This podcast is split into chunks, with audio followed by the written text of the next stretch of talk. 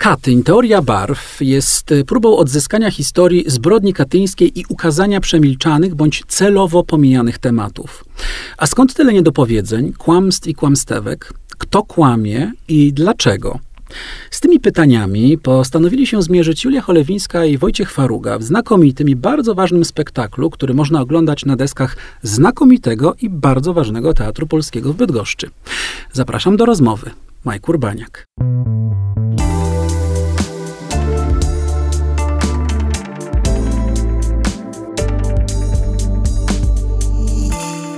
Julia Cholewińska i Wojciech Faruga. Dzień dobry, witam was. Dzień dobry. E, dyrektorstwo też właściwie jednocześnie należałoby od razu powiedzieć Teatru Polskiego w Bydgoszczy. E, Wojtek Faruga jest dyrektorem, jego zastępczynią jest Julia Cholewińska, ale nie o dyrektorowaniu, e, tą znakomitą sceną rozmawiać dzisiaj będziemy, ale o spektaklu, który e, stworzyliście wspólnie nie tylko wy, jeszcze wszystkich tu odnotujemy, oczywiście całą ekipę realizatorską. W Teatrze Polskim y, spektaklu Katyń y, Teoria Barw. A ten spektakl miał swoją premierę mm, nieprzypadkowego dnia, bo 17 września zeszłego roku, bo to jest y, tak zwana rocznica katyńska. I powiedzcie, z jakimi emocjami wyszli w ogóle po premierze widzowie. Od tego bym zaczął, tego 17 września. Mm, to ja może zacznę od tych kilku dni, które poprzedzały naszą premierę. Praca no. była intensywna. E, kończyliśmy już, e, przychodziły próby generalne. Tak jak wspomniałeś, my też mamy tę ogromną przyjemność prowadzić ten teatr i e, często żeśmy się dzielili. Wojtek był na próbie, ja byłam w gabinecie mhm. i nagle mm, dostajemy telefon, że y, przyjedzie do nas y, e, 40 dziennikarzy z radia wnet.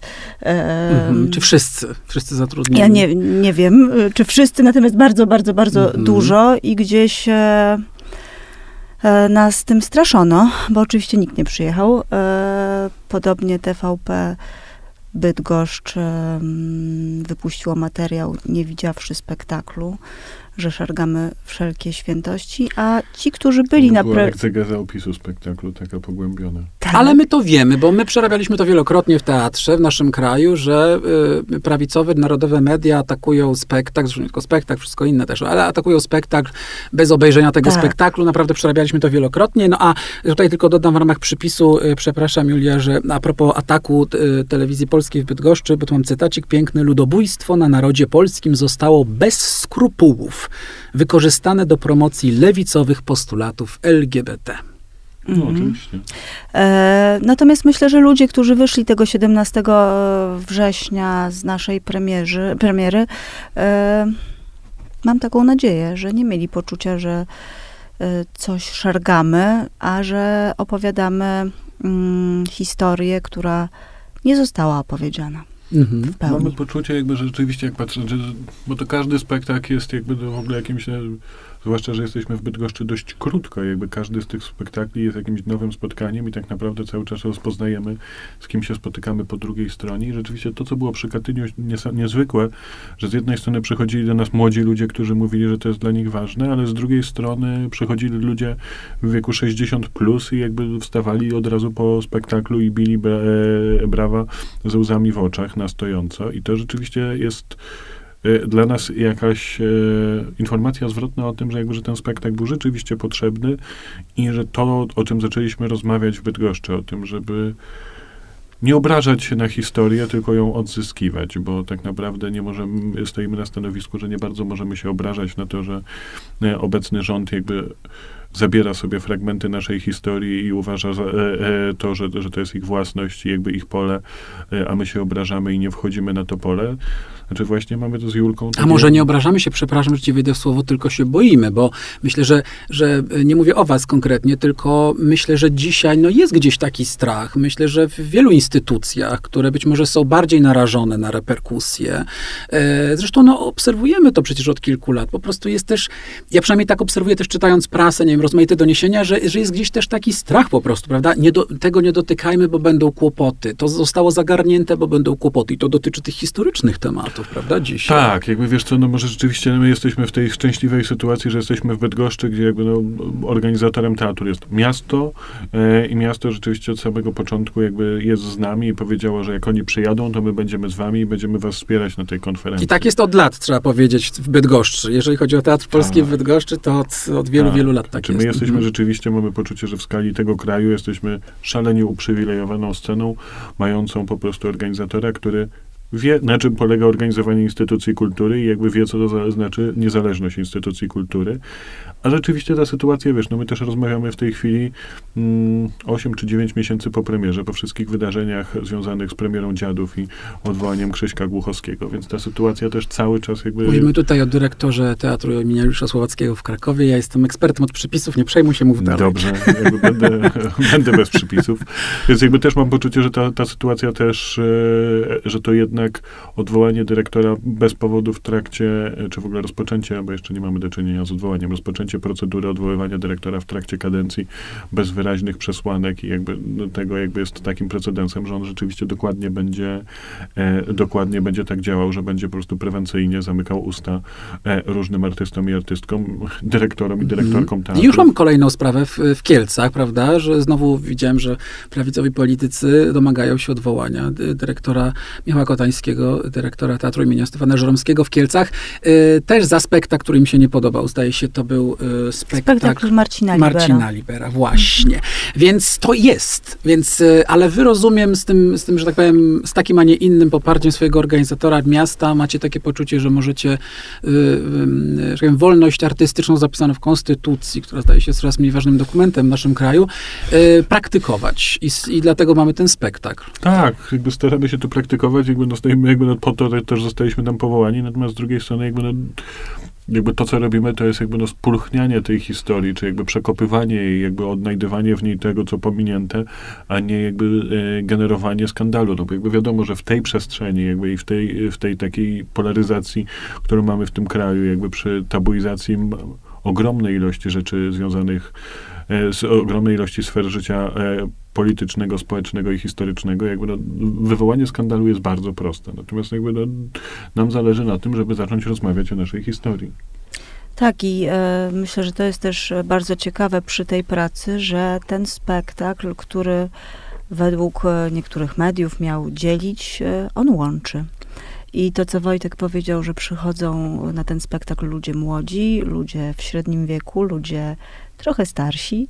I gdzieś e, dzięki tej historii, dzięki temu sposobowi, w jaki ona została opowiedziana, przez te tematy, które mm, zostały poruszone, e, gdzieś dokonuje się jakaś e, wspólnota, co jest rzadkie w teatrze. I myślę, że też warto powiedzieć jeszcze, jak ten spektakl w tej chwili jest czytany, bo faktycznie wspomniałeś, że 17 września był nieprzypadkową datą e, premiery Katynia Teorii Barw, ale mm, w lutym wybuchła wojna. My w naszym teatrze mamy e, kilka rezydentek, to są wszystko e, kobiety, rzecz jasna, kobiety artystki. Część z nich znaliśmy dzięki Aurorze, Nagrodzie Dramaturgicznej Miasta Bydgoszczy. E, Część e, przyjechała po prostu do Bydgoszczy na rezydencje artystyczne, uciekając przed wojną i e, duża część tych kobiet, tych wspaniałych artystek też widziała mm, nasz Katyń i to było jeszcze, to był jeszcze inny odbiór. Myślę, że one wszystkie gdzieś odczytywały to bardzo osobiście, też przed naszą premierą w Charkowie odbyło się czytanie w języku ukraińskim Mhm. e, tej mojej sztuki. I to jest ciekawe, że ten tekst może też łączyć e, tak ponad narodami.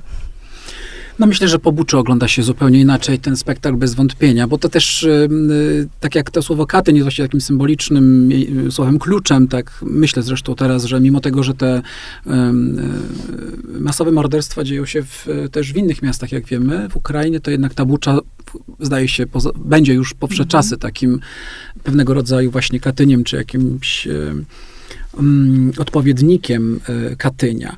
Przez y, przez dziesiątki lat y, mówiliśmy, czy wiedzieliśmy o kłamstwie katyńskim. Prawda? Kłamstwo katyńskie, y, czyli to kłamstwo polegające na tym, że Rosjanie prawda, zrzucali na Niemców winę za, za, za, za to morderstwo. No i w końcu tam w latach 90. prawda, Rosja, y, zdaje się, już potwierdziła oficjalnie, prawda, że, że to jednak. Mm, no, że to jednak my. No wiemy, że to byli Rosjanie, tak czy siak, to było to kłamstwo, ale wasz spektakl jest właściwie o kłamstwach katyńskich, które nieustająco funkcjonują i właściwie są bardzo silnie obecne w narracji, zarówno oficjalnej, historycznej, ale też, powiedziałbym, szeroko pojętej, jeżeli można użyć w tym przypadku tego sformułowania, no popkulturze, no nie wiem, filmie, literaturze, wokół tego i tak dalej, bo wasz spektakl mówi o tym, że może niekoniecznie, już na pewno niekoniecznie, ginęli w Katyniu wyłącznie heteroseksualni mężczyźni. Mówi o tym, że nie ginęli wyłącznie piękni prawnicy i lekarze, piękni chłopcy, elity, tak jak to pokazywał nam w swoim znanym filmie Andrzej Wajda, ale że również z innych warstw społecznych byli ludzie, którzy, którzy ginęli w Katyniu. W końcu szok i niedowierzanie w Katyniu ginęły też kobiety. Dlaczego teraz właściwie? Bo to jest pytanie, może teraz skieruję właśnie do Julii, bo jesteś autorką tego tekstu. Teraz do, do, napisałeś ten tekst. Dlaczego teraz? Dlaczego teraz? O, to będzie to hmm. pytanie. Wiesz co, e, ja dużo piszę o historii e, i często ją tak gdzieś e, rozkopuję i podważam i pokazuję, że ta historia nigdy nie jest, nigdy nie była czarno-biała. E, a pomysł na napisanie tego dramatu e, gdzieś wyszedł e, od Wojtka i ode mnie, żeśmy byli w trakcie prób do spektaklu Matka Joanna od Aniołów. Te próby zostały przerwane przez pandemię. Żeśmy bardzo dużo rozmawiali i nagle stwierdziliśmy, że nikt nigdy w Polsce, w polskim teatrze nie zrobił tekstu o Katyniu i że jest gdzieś w nas jakaś taka duża niezgoda na to, żeby właśnie to pole oddawać, oddawać e, tak zupełnie bez walki prawicy, tak? Że Katyn jest ich, my możemy sobie wziąć, nie wiem, AK i to jest e, ok, bardziej nasze, ale Katyn jest święty, jest ich i nie można. Mm. I gdzieś oczywiście to uruchomiło we mnie e, ten impuls do napisania. Potem bardzo szybko przyszła mm, figura Czapskiego, który jest przewodnikiem po, po tym naszym spektaklu. A później no, zaczęłam czytać, zaczęłam badać, zaczęłam gdzieś pewne rzeczy odkrywać. Potem przyszła, e, przyszedł wątek e, kobiecy, też bardzo bliski mi i mojemu pisaniu. I... Słuchajcie, ale to było odkrywanie, no właśnie takie odkrywanie, bo to było odkrycie y, dla mnie osobiście, kiedy oglądałem ten spektakl, zresztą dwukrotnie. Oglądałem go na premierze, oglądałem go całkiem niedawno. I też nie powiem, żebym się straszliwie Katyniem interesował. Znaczy wiem, wiem, co się tam wydarzyło w dziesięciu zdaniach, prawda? Jakby wiem, co, kiedy, gdzie i, i, i tyle. Nie, nie, nie, nigdy nie byłem osobą, która by tam siedziała i czytała literaturę w, w, tej materii. Nie jest to jakoś temat moich zainteresowań, ale i w związku z tym to wszystko było absolutnym odkryciem, kiedy oglądałem wasz spektakl. I, I, czy wy to też odkrywaliście, przygotowując ten spektakl, czy wiedzieliście o tym? Odkrywaliśmy, myślę, e, stopniowo. Wojtek e, przyszedł do mnie z historią, ale to Wojtek zaraz sam lepiej powie mhm. o swojej pracy no, e, przy, i ukrywaniu. przy projektowaniu Muzeum Katyńskiego.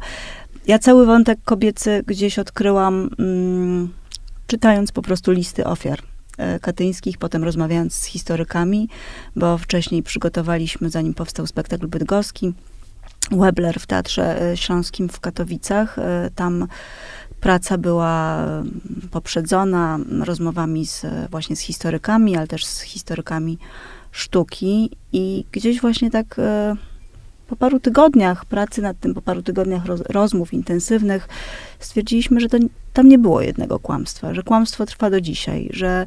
I że jest ich wiele. Że jest ich wiele, stąd postać wielkiej kłamczuchy katyńskiej, która cały czas manipuluje, tak? Mm -hmm. Cały czas e, nas wpędza w e, kolejne maliny i to kłamstwo katyńskie, że mm, to nie, Niemcy rozstrzelali e, polskich oficerów, jest tylko pierwszym kłamstwem. Faktycznie jest tak, że tam co po niektórzy wiedzą o Janinie Lewandowskiej, która zginęła w Katyniu, ale już o innych kobietach się nie mówi.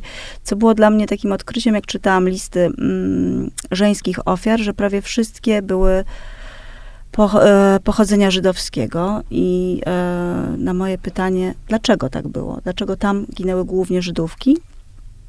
Profesor historyk, który z nami współpracował przy właśnie tworzeniu Weblera, powiedział mi, bo one były najbardziej zaangażowane, bo one były najlepiej wykształcone, bo one e, były patriotkami.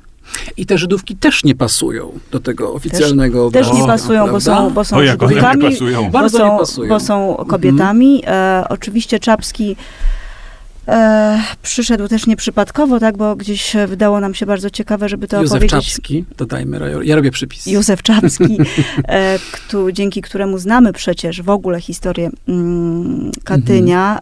ale też wydał nam się bardzo bliską postacią z prostej przyczyny, tak, że po prostu był artystą. I że bardzo dużo pisał o Katyniu, no, znamy jego książki, natomiast nigdy nie namalował Katynia. W całej jego bogatej twórczości e, malarskiej, rysowniczej nie pojawia się reprezentacja mm, Katynia, zbrodni katyńskiej. I to pytanie, jak przedstawiać wojnę?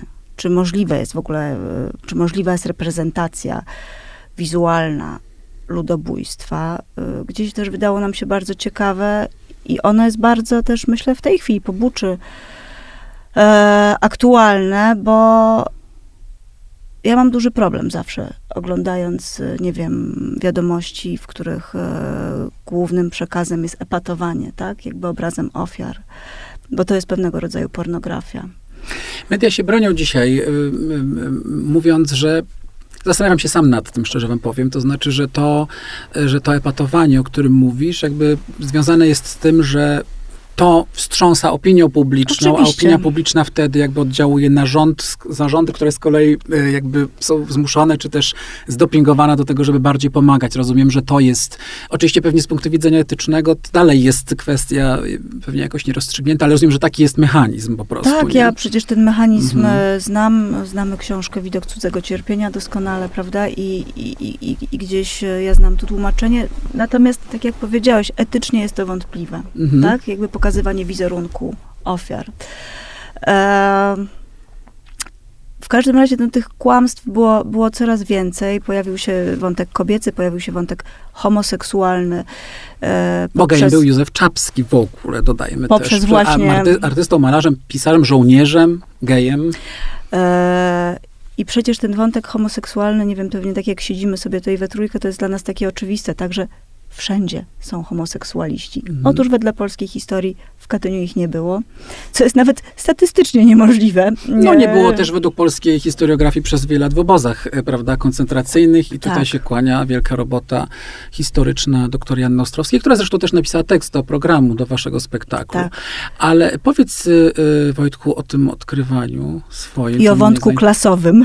Proszę, O, mikrofon wątek, jest twój. Wątek klasowy jest wspaniały. Mhm. Rzeczywiście, że moja historia z Katyniem, e, znaczy to się zaczęło w momencie, kiedy rzeczywiście e, ja po szkole, skoń, po skończeniu e, nauki na Wydziale Reżyserii, jakby miałem taki moment e, w swoim życiu, z, zanim zacząłem pracować w teatrze, zajmowałem się pracą w jednej warszawskich pracowni projektujących muzea. E, I ta pracownia jakby zaprosiła mnie do stworzenia projektu Muzeum Katyńskiego, projektu konkursowego. E, I tak wyszło, że ten konkurs zwyciężył.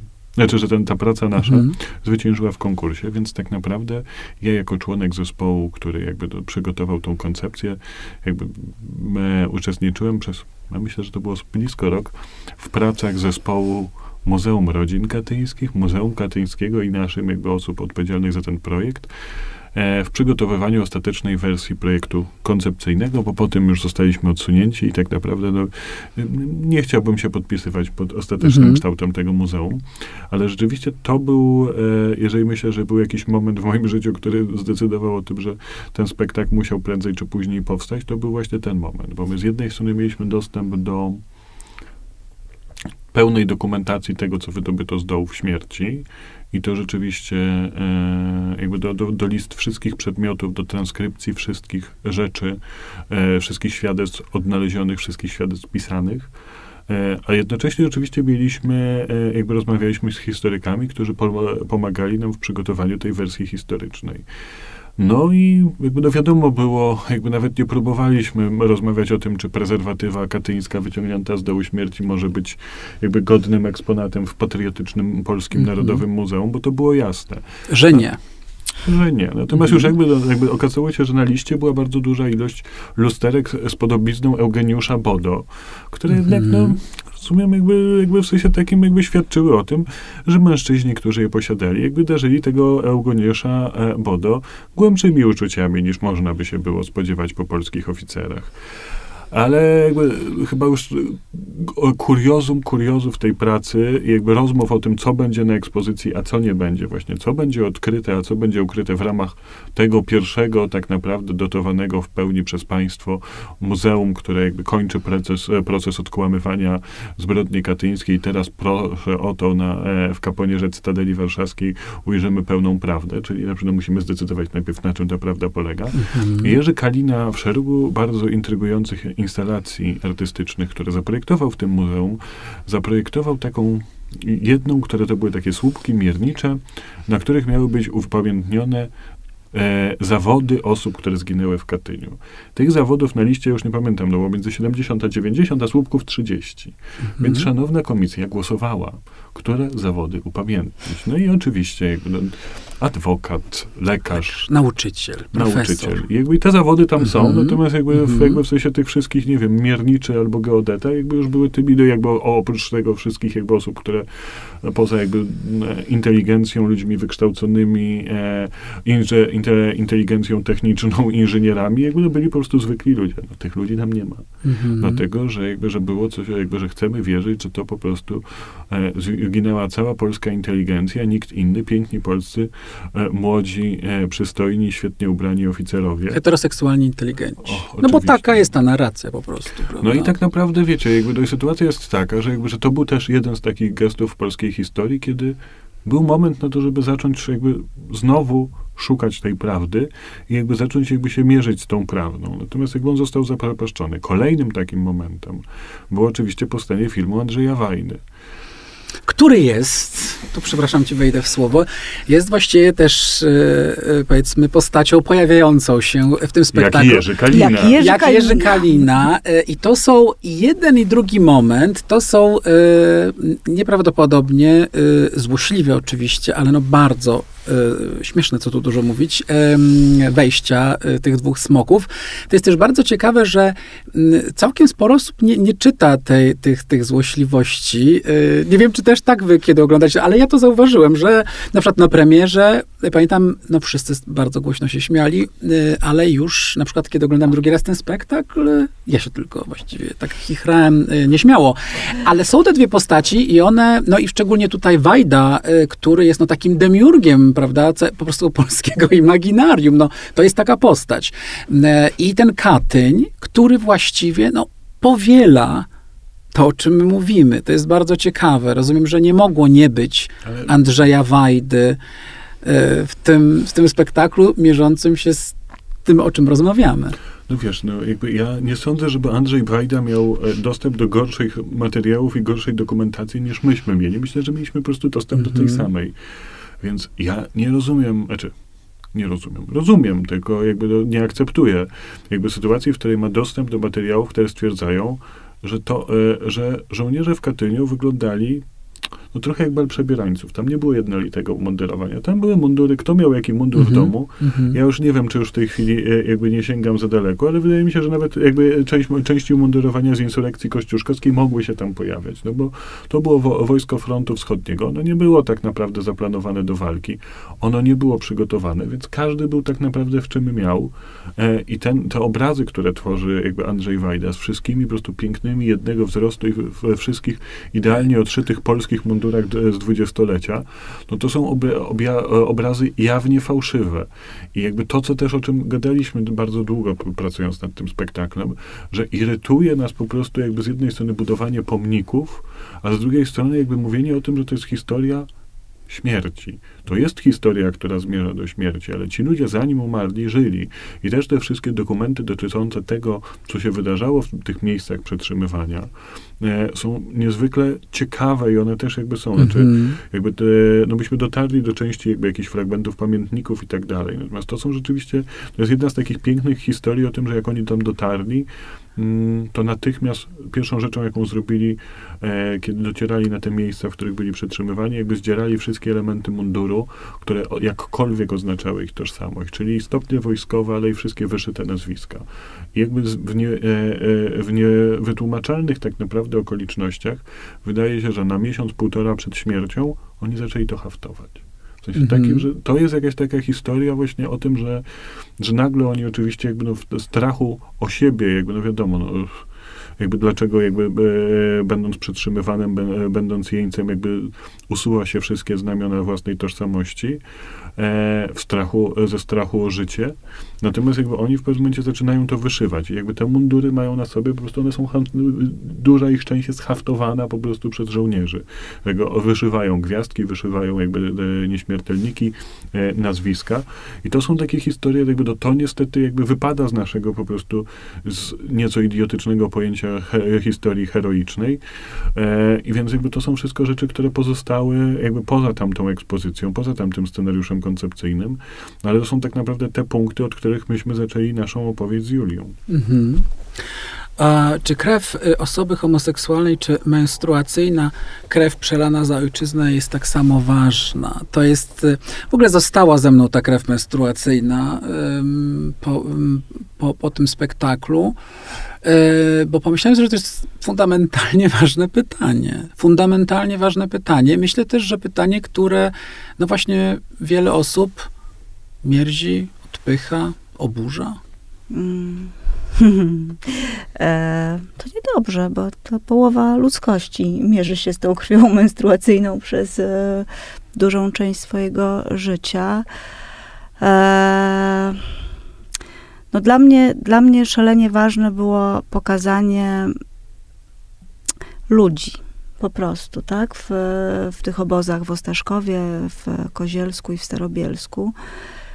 E, tak było, że były tam też kobiety, które są bardzo często po prostu gumką, myszką wymazywane z e, podręczników do historii. Ja mam 15-letnią córkę, czasami uczę się z nią e, historii. Tam się nie pojawiają żadne kobiety, tak? Przez tysiąc lat państwa polskiego nie było kobiet. Mhm. Nie było kobiet, nikt nie rodził dzieci, nikt właśnie nie mierzył się z problemami menstruacji, również na wojnie. A myślę, że to są takie fundamentalne pytania, które dzisiaj, dzisiaj w Polsce e, po strajku e, kobiet też, który przecież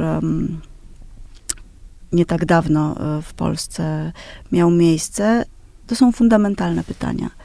Czy nasza obecność, nas, kobiet, w historii, ale też e, we współczesnym życiu społecznym i politycznym jest ważna. Czy ktoś po prostu o nas mówi, czy ktoś e, o nas pamięta i czy ktoś nam oddaje głos. I myślę, że teatr e, służy też temu, oddaniu głosu kobietom. Świat sceniczny jest bardzo różowy. Szczególnie kos, mówię o kostiumach tutaj. Um, Ma, maczasz w tym palce, jesteś w ogóle scenografem, bo nie powiedzieliśmy, że Wojtek jest, y, Julia jest autorką tekstu i dramaturżką, Wojtek jest reżyserem tego spektaklu, ale też scenografem. Kostiumy? Kto zrobił? Ja. Też ty. O, to, czyli mamy komplet. I światła. No to już to jest, to jest za dużo. Właśnie, nie byłem pewny z kostiumami. Mm, dlaczego? Dlaczego różowe? Tak. Oczywiście jakby ma to, znaczy prze- przede wszystkim jakby Julia napisała tekst, który jest e, teorią kolorów, czyli tak naprawdę przeprowadza nas doświadczenie wojny przez różne kolory, więc w ogóle dość du, dużym problemem było jakby de, de, decydowanie się na jakikolwiek kolor, albo tak naprawdę na próbę jakby jego braku. Więc wyszliśmy od tego różowego, Bo z jednej strony oczywiście widzieliśmy, jakby e, nawiązywaliśmy do, e, e, do różowego trójkąta, jakby wiedzieliśmy, że te skojarzenia się wzbudzą i jakby bardzo nam na tym zależało. Z drugiej strony, tak naprawdę, będąc jakby w sensie takim w e, kręgu jakby malarstwa czapskiego, ale w ogóle całej teorii widzenia, jakby różowy jest tak naprawdę powidokiem zielonego, tak naprawdę jest powidokiem moro, więc tak naprawdę to znaczenie ró, koloru różowego e, jako przeciwstawnego do moro jakby też nas bardzo interesowało. I oczywiście jest w tym pewien rodzaj jakby w ogóle prowokacyjności takiej, e, na zasadzie jakby tak, takiej prowokacji, czy próby prowokacji poka- po, poka- e, mówiącej o tym, że można mówić z szacunkiem o historii, mówiąc, mówić e, o, z szacunkiem o ludziach, którzy odeszli, ale jednocześnie budowa, pozwalać sobie na budowanie estetyki, e, która nie powtarza po prostu tego, e, do czego jesteśmy e, przyzwyczajeni, czyli siatki maskujące znicze orły i flagi, w sensie takim, że jakby to też było zadanie tego spektaklu, żeby próbować, spróbować wepchnąć tą historię, czy wypchnąć tą historię tak naprawdę e, z tego moro i z tych guzików, bo jakby rzeczywiście jak się ktoś przyjrzy kostiumom, to im brakuje jednego elementu, guzików. Jakby więc tak naprawdę znowu zrezygnowaliśmy z tego, co jest jakby gadżetem historii, bo jakby nazwać gadżet, najbardziej popularny gadżet katyński, to są to guziki. Mhm. Więc jakby rzeczywiście jakby zaczynaliśmy tak naprawdę też tą wizualną stronę w pewnym sensie na zaprzeczeniu tego, co znamy, ale też po to, żeby jakby do, pokazywać właśnie, że historia również w przestrzeni wizualnej jest jakąś e, dla naszego pokolenia, czy w ogóle dla kolejnych wszystkich pokoleń, jest jakąś przestrzenią, w której można działać i nie trzeba się przejmować tym, że, jakby, że to wszystko musi być w moro i na zielono i ciemno i, kre, i krew się leje strumieniami, że, że to, to wszystko można zrobić zupełnie inaczej.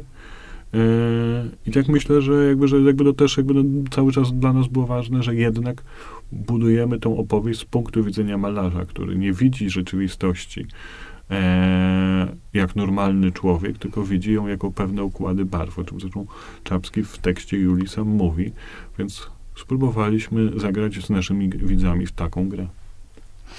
A czy to ma zna- znaczenie przy pracy nad tym spektaklem? Ma znaczenie to, że ty sam jesteś gejem? Bo są takie teorie, wiecie, zawsze, kiedy pojawia się, czy kiedy tworzy się coś queerowego, czy jest tematyka queerowa, ale też inna, jeżeli dotyczy to, nie wiem, na przykład sytuacji czy problematyki związanej, nie wiem, z dyskryminacją rasową albo, no i tak dalej. Wszystko to, to wiemy, że, że jakby osoby, które bezpośrednio w, jakikol- w jakiś sposób mają jakieś doświadczenie w tej materii, że jakby patrzą inaczej yy, na, na tę sprawę, bo no bo właśnie z racji swojego doświadczenia, tego, kim są. I chciałem cię zapytać, czy, czy, czy, yy, czy twoje bycie gejem jakoś rezonuje z, z pracą nad tym spektaklem? Czy to, czy to ma znaczenie? Czy, czy ty w ogóle to jakby zauważasz, odnotowujesz, czy po prostu re, jako re, dyrektor, reżyser bierzesz nie pierwszy, tylko kolejny już temat na warsztat i ruszasz do roboty na salę prób? Wiesz co, no, biorę na kolejny warsztat i ruszam na prób, ale jakby do tej narracji dokonuję jakby z jakiegoś bardzo konkretnego punktu rzeczywistości, którym jestem ja sam, więc jakby absolutnie jakby, wiesz, no nie sądzę jakby, że e, żeby, żebym mógł w ogóle mówić o tym e, w oderwaniu od tego, że sam jestem gejem, jakby absolutnie nie. Natomiast ja pamiętam taki jeden moment właśnie, jak jechało do nas radio wnet i tak przez sekundę zaczę, zaczęliśmy się zastanawiać, e, jakby w sumie tak naprawdę, czy jak przeprowadzić tą rozmowę, jak ona się odbędzie. Jakby to sobie uzmysłowiliśmy, że tak naprawdę i to, co jakby ja też czuję, jakby dla mnie było super osobiste, że jakby no, raczej wszystko wskazuje na to, że nie będę miał dzieci. Jakby nie, nie zanosi się ani jakby nie odczuwam takiej potrzeby. Natomiast jakby mam poczucie, że jakby, że ilość wielu mężczyzn, którzy tam zginęło, jakby nie ma, nie, jakby nie zostawiło po sobie dzieci. Nie ma rodzin katyńskich, ofiar, jakby w sensie, albo przynajmniej większość rodzin e, katyńskich są to potomkowie jakby heteroseksualnych mężczyzn, którzy e, zginęli w Katyniu. I tak naprawdę o pamięć o tych właśnie, którzy nie byli heteronormatywni, nie ma się kto upomnieć. I jakby to nasze zadanie i to, to, co robimy tym spektaklem, jakby to jest jakby też upominamy się pamięć o tych, o których jakby, którzy nie zostawili po sobie e, dzieci, e, które pamiętają i, i, i, kształtują tą pamięć. Więc jakby trochę my jakby tak e, rozumiemy nasze zadanie jako twórców, jakby też o tą pamięć się upomnieć. Natomiast myślę, że to, co też jakby sz- szalenie jest ciekawe dzisiaj w kontekście wojny w Ukrainie, że jakby rzeczywiście ten temat, który gdzieś jakby w naszym spektaklu, czyli w ogóle jakby do homoseksu- ho- homoseksualizmu e, w bardzo heteroseksualnej strukturze, jaką jest wojsko, jakby on się rzeczywiście pojawia i rzeczywiście to jest bardzo ciekawe, bo obserwuję teraz e, na Facebooku takiego chłopaka, z którym miałem w 2013, tuż przed w ogóle całymi wydarzeniami Majdanu, prowadziłem razem, e, e, raz, on był uczestnikiem warsztatów, które prowadziłem w Hersonie. I rzeczywiście no jakby on, e, e, on jest homoseksualny i jest jakby razem ze swoim partnerem w Wojskach Obrony Terytorialnej Mhm. i postuje. Mhm. Jakby rzeczywiście i postuje z tego punktu widzenia. W sensie takim opowiada właśnie wojnę o, o parze homoseksualnej, która jest w jednej jednostce i walczy o wolność Ukrainy. Jakby dość szczerze, część z tych postów naprawdę jest niezwykła, bo oni bardzo szczerze opisują jakby jak ta, e, jakby w sensie po, e, po, e, sposób patrzenia na wojnę z perspektywy osoby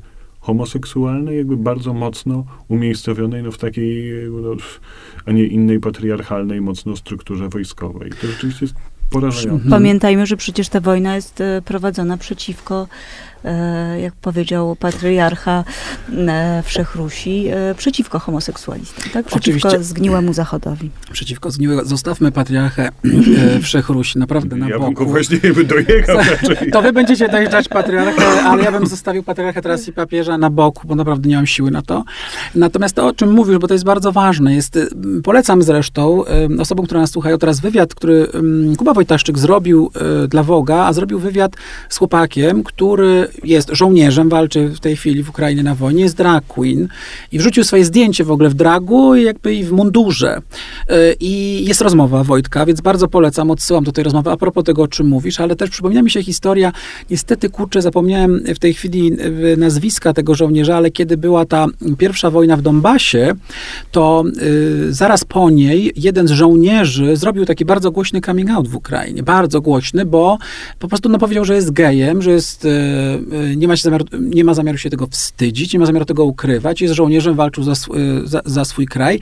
I to on wprawił w konsternację, można powiedzieć właściwie y, y, Ukrainę, a szczególnie homofobów, szczególnie bardzo homofobiczną cerkiew, ponieważ no, chcą, chcą zaatakować te, ten zgniły homoseksualizm, o którym powiedziałaś przed chwilą, Julia, a z drugiej strony nie mogą, bo to jest właśnie chłopak, który mężczyzna, który właśnie walczy za kraj z karabinem i ten dysonans, ten dysonans jest niesamowity, prawda? Co też jest związane z kolei ze stereotypami rozmaitymi, prawda? Tchórzliwy gej i tak dalej, a kobiety, zresztą kobiety teraz w mundurach, nie tylko, nie tylko, nie tylko oczywiście z dziećmi uciekają, bo, y, bo to jest oczywiste, y, nie, ale przecież większość Ukrainek jest w Ukrainie i nie tylko są pielęgniarkami i prowadzą wszelkiego rodzaju działalność, ale walczą, walczą.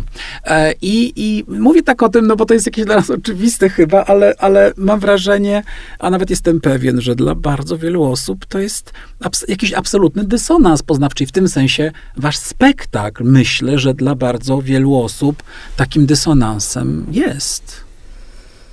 Mm, no tak, pewnie, pewnie, pewnie jest. E, Nie wiem, myśmy przyjęli taką e, optykę. E, Ale to, tak jak Wojtek powiedział, no naszym zadaniem jest e, odkrywanie, przywracanie pamięci. My tam robimy taki zabieg, że robimy takie nowe dziady, tak? Gdzie właśnie wyczytujemy kobiece nazwiska. To jest Mm. bardzo przejmujący, naprawdę bardzo przejmujący, ym, bardzo przejmująca część tego, tego, tego spektaklu. No wiesz, no bo- Nazwiska, przepraszam, że ci przerwałem, nazwiska kobiet. Nazwisk, nazwiska kobiet, które, które mm, zginęły No, które tak w naprawdę Katyniu. jakby po raz pierwszy tak naprawdę pojawiają się w przestrzeni publicznej, bo to rzeczywiście myśmy, jakby ten, Mhm. tekst, ten gest był zapisany w tekście, myśmy tak naprawdę zrobili ten webler, ale tak naprawdę dopiero kiedy się zbliżaliśmy do premiery, jakby po raz pierwszy zobaczyliśmy tą e, scenę w takiej wersji mniej więcej jak widzowie mogą zobaczyć Mhm. teraz, no to jakby odczuliśmy jakby jednak poczucie, że taki właśnie bardzo konkretny moment poczucia, że robimy coś ważnego, że rzeczywiście jakby, że ten teatr służy do tego, żeby w przestrzeni publicznej zostało wypowiedziane 50 parę nazwisk e, kobiet, które nigdy w ogóle w tej przestrzeni nie zafunkcjonowały. Mhm. I to jest tak, że jakby nawiązując jeszcze do Muzeum Katyńskiego, ja wiedziałem o Janinie Lewandowskiej, natomiast tak naprawdę doprowadziłem projekt Muzeum e, Katyńskiego do etapu koncepcyjnego i te informacje do mnie nie dotarły, jako do osoby odpowiedzial odpowiedzialnej za scenariusz. Jakby myśmy, jakby no, i nie, są, nie jest tak, że to były informacje, które jakby teraz są, a wtedy ich nie było. Mm. Oczywiście jakby cała sprawa na poziomie politycznym jakby jest, cały czas się rozgrywa. Jakby no, odkąd rozpoczęła się wojna w Ukrainie, no przecież jakby mamy, jakby Katyń cały czas jest jakby jak ważnym tematem w stosunkach polsko-rosyjskich e, jest nadal widać jakby, że cały czas pojawiają się prowokacje dotyczące jakby, no przecież był jakby cały taki performance przyjazdu koparek, które jakby hmm. groziły jakby tak, zburzeniem. Tak, tak, jakby, znaczy to e, jakby była plotka o tym, że dokumenty płoną, no bo oczywiście jakby oprócz pięknych gestów, które e, wydarzyły się za czasów Jelcyna i jakby tego, że Rosja nie zaprzeczyła raczej niż się przyznała, bo tak naprawdę mhm. Rosja, która jest bezpośrednim spadkobiercą Związku Radzieckiego, gdyby się przyznała i przekazała odpowiednią dokumentację, musiałaby jakby no, zapłacić za zbrodnie wojenne a tego Rosja nigdy nie zrobiła. I tak naprawdę jakby z jednej strony my wiemy, że zrobili to Rosjanie, ale tak naprawdę jakby tego formalnego aktu wyznania winy i wzięcia odpowiedzialności nigdy nie było. A no ale też Rosja nie praktykuje te, e, czegoś takiego. No nigdy. Ja nie przypominam sobie, że kiedykolwiek w jakiejkolwiek sprawie e, coś podobnego się wydarzyło. I raczej się już nie wydarzy. I raczej się już nie wydarzy. Jednak mechanizmy działania tego kraju są Wiemy wszyscy, widzimy teraz, jakie są. A, ta, a Janina Lewandowska, która nam się tutaj przewija, to oczywiście polska y, pilotka, lotniczka, y, fenomenalna postać, nie wiedziałem o niej, poznanianka, mówię tak. o tym jako osoba mieszkająca obecnie w Poznaniu, y, którą y, gra Katarzyna Pawłowska, y, Paweł Gilewski, Damian Kwiatkowski, Katarzyna Pawłowska, Michał Surówka, Małgorzata Trofimiuk, Jakub Ulewicz i Marcin Zawodziński, to jest skład y, tego spektaklu. wiecie już doskonale, kto napisał ten tekst i kto wyreżyserował i zrobił scenografię, i zrobił kostiumy, i zrobił światło. E, Teoniki Rożynek jest autorką muzyki, Krystian e, Łasoń, e, choro... Łysoń. przepraszam, Łysoń, choreografii. E, to by był cały chyba skład, tak, prawda? Mamy Rafał Ryterski, Rafał Ryterski jakby współpracował z Teoniki, jest autorem sound systemu, ale jakby dosyć taki, czy też jakby traktujemy go jako współrealizatora tego produk tej produkcji to mamy wszystkich. Katyń, Teoria Barw, to jest spektakl, który można obejrzeć w Teatrze Polskim w Bydgoszczy, a moimi i waszymi gośćmi byli dzisiaj współtwórcy tego spektaklu Julia Cholewińska i Wojciech Faruka. Bardzo Wam dziękuję za tę rozmowę. Dziękujemy bardzo. Dziękujemy bardzo. Jak zawsze gorąco zapraszam do teatru i mówię wszystkich, wszystkim nas słuchających do usłyszenia.